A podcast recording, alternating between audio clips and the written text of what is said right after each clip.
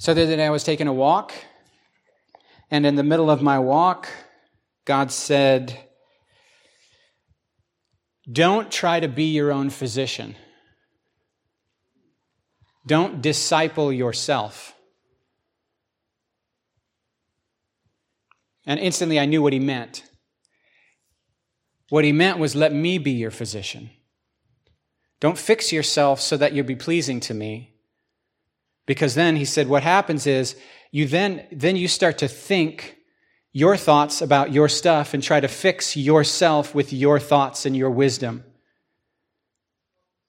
And what happens is, he said, you take a little scab where you have an injury and then you pick at it to try to fix it.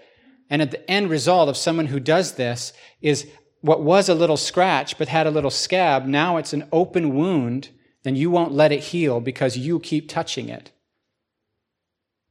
And you keep thinking yourself into the wrong conclusions on God's behalf. Don't try to disciple yourself for me. Come to me and let me talk to you. If there's something I need to bring up, I'll bring it up. If there's something I need to convict you of, I'll convict you of. If there's something I need you to meditate on or to improve, I'll bring it up. Don't, at a distance from me, make yourself acceptable to me. Come as you are, be as you are, and let me guide you. And I can hear somebody saying, Yeah, but Tim, it says in the scripture that we're to, to judge ourselves so that we don't come under the divine judgment later.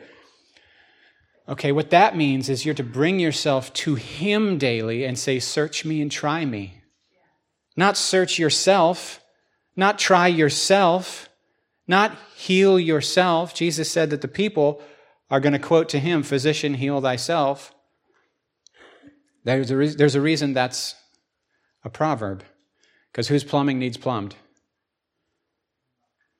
The plumber. That wasn't a riddle, it's like actually simple. Whose plumbing needs plumbed?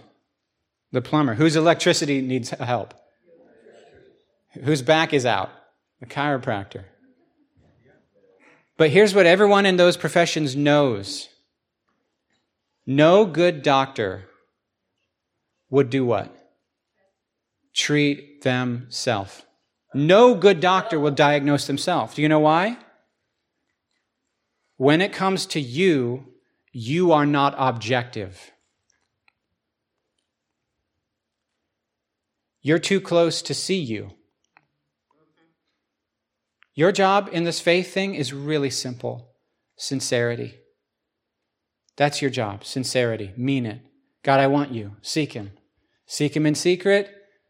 Seek Him with people who love Him. Sincerity. Not perfection. When we become our own disciplers, it shows that perfection is something we're attempting to achieve through our careful we're just, we're, we're going to be conscientious. We really want to please the Lord. Of course, we want to please the Lord. But we have to also trust that the Lord, in His grace, is able to reveal what needs to be fixed, what needs to be changed. This whole thing that I used to do so much of as a young believer, I call it now morbid introspection, where you, you're, you're, you're na- I call it navel gazing. You're navel gazing too much, oh, I'm terrible as a Christian, and you're apologizing for things he's not convicting you of. He, in the beginning, he already knew what we were when he redeemed us. And he has a process he's following, and it has an order to it. He doesn't address all my issues today. He's, he's about a, a process of slow growth into health. In fact, the process is hard to see when you live with me. Right? But when you don't live with me, it's like those little notches on the door. Holy smokes, look how much taller you are. You ever notice your kids leave for like, okay, so some of you, this is a long time ago, but remember those of you who used to have small kids at home. When the kids are going through growth spurts, you don't see them growing unless they go away for summer camp and come back. Sometimes, if they're gone to the neighbor's house for a full week or just gone more than often, you go, Whoa, I feel like you've grown. You know who really notices it? The grandparents. They go, Whoa, you've grown. You know who doesn't notice it? You, the one growing. Can you imagine being that kid and being like, oh, I'm so stupid, I'm still so short and weak? Nothing's ever changing. Sometimes we love God and we're impatient with ourselves for transformation. And all the while, we don't realize He's working on us. He's doing the work. I don't know if I'm making sense to you. Am I making sense? So I'm walking in the woods, and the Lord says, Don't be your own physician. Don't disciple yourself. Let me be your physician. Let me disciple you. Same for inner healing issues. You go through something traumatic, and you try to figure out what you were supposed to learn. Anyone else? Anyone else? Is it just me? Lord, what the heck was I supposed to learn there? Why? Because we don't ever want to have to go through that again. So if there's a lesson to be learned, we're like, I am not going to be the Israelites in the wilderness for 40 years. We're going to go around this mountain one time and then enter in. Never again. That's a good heart. The problem is me trying to figure out what I'm supposed to get is not as helpful as saying, Lord, you're the potter. I'm the clay. Shape me, mold me. My life is yours. My life is yours. I belong to you. And I'm telling you right now, a lot of the big things in life that we struggle with are empowered by self. Like, still me, loving my life, loving my life unto death, saying, How can I live my best life now? You know? And Jesus says, Okay, here's what I need you to do. If you'll surrender the one thing that empowers all the other problems, which is selfishness, if you'll surrender self, your life, all your dreams for your life, and say, I'm just here for you, it'll cut the root of all these other different sinful fruit, uh, things. So your job, that's called sincerity. I belong to you.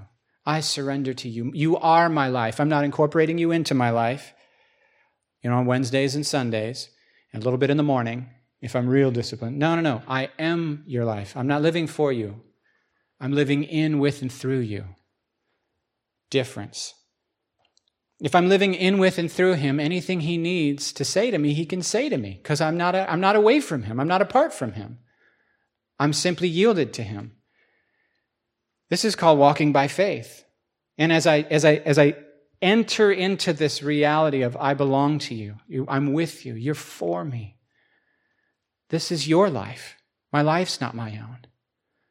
Now he can guide, now he can shape. And it says those who are led by the Spirit of God, not those who are led by their best thoughts of how they're going to serve God, their plans for how they're going to be God's guy, God's girl. Led by the Spirit. All who are led by the Spirit are the children of God. Romans 8 also says the mind of this spirit, which is rooted in surrender and trust, just sincerity, is life and peace. You know what I'm quoting? I'm quoting Romans 8, verses 5 and 6. But the mind of the flesh, even if it's the flesh intent on serving God, is death. Taking a little wound, little scratch, picking it open. Oh my goodness. Oh. Oh, I'm sorry, God. I'm so sorry, God. I, I'm, a, I'm such a bad believer. Instead of going, okay, I didn't get that one. Do you forgive me? Oh, you do. Yeah, I felt that immediately as soon as I asked the question. Okay, God, shape me. Show me what I need to learn. I'll give you 10 seconds of shame. And if you give more than 10 seconds of shame for something you've done, you're in the flesh. Don't do it. Don't do more than 10 seconds of regret. If you do more than 10, okay, fine, guys, I feel it. I'll give you 15 seconds. But if you go more than 15 seconds in, in shame and regret when you realize you messed up, you're, you're in danger going to enter into worldly sorrow. And worldly sorrow is the kind of thing I'm talking about, where we're discipling ourselves and we're our own physician. And what does Paul say about worldly sorrow? It, leaves, it leads to grief over the thing you did wrong, but it actually leads to death. You label yourself by the sins you did or the th- sins committed against you. You label yourself by it, you turn it into your story, and now it's got it, now, it, now you put your faith in it and you're stuck. But godly sorrow leads to saying, I'm no, no more. I'm not thinking that way anymore. I, I'm, I belong to you. You teach me. I think what you think. Tell me what to think. Are we good? Did I say, say it enough? Okay. Linda.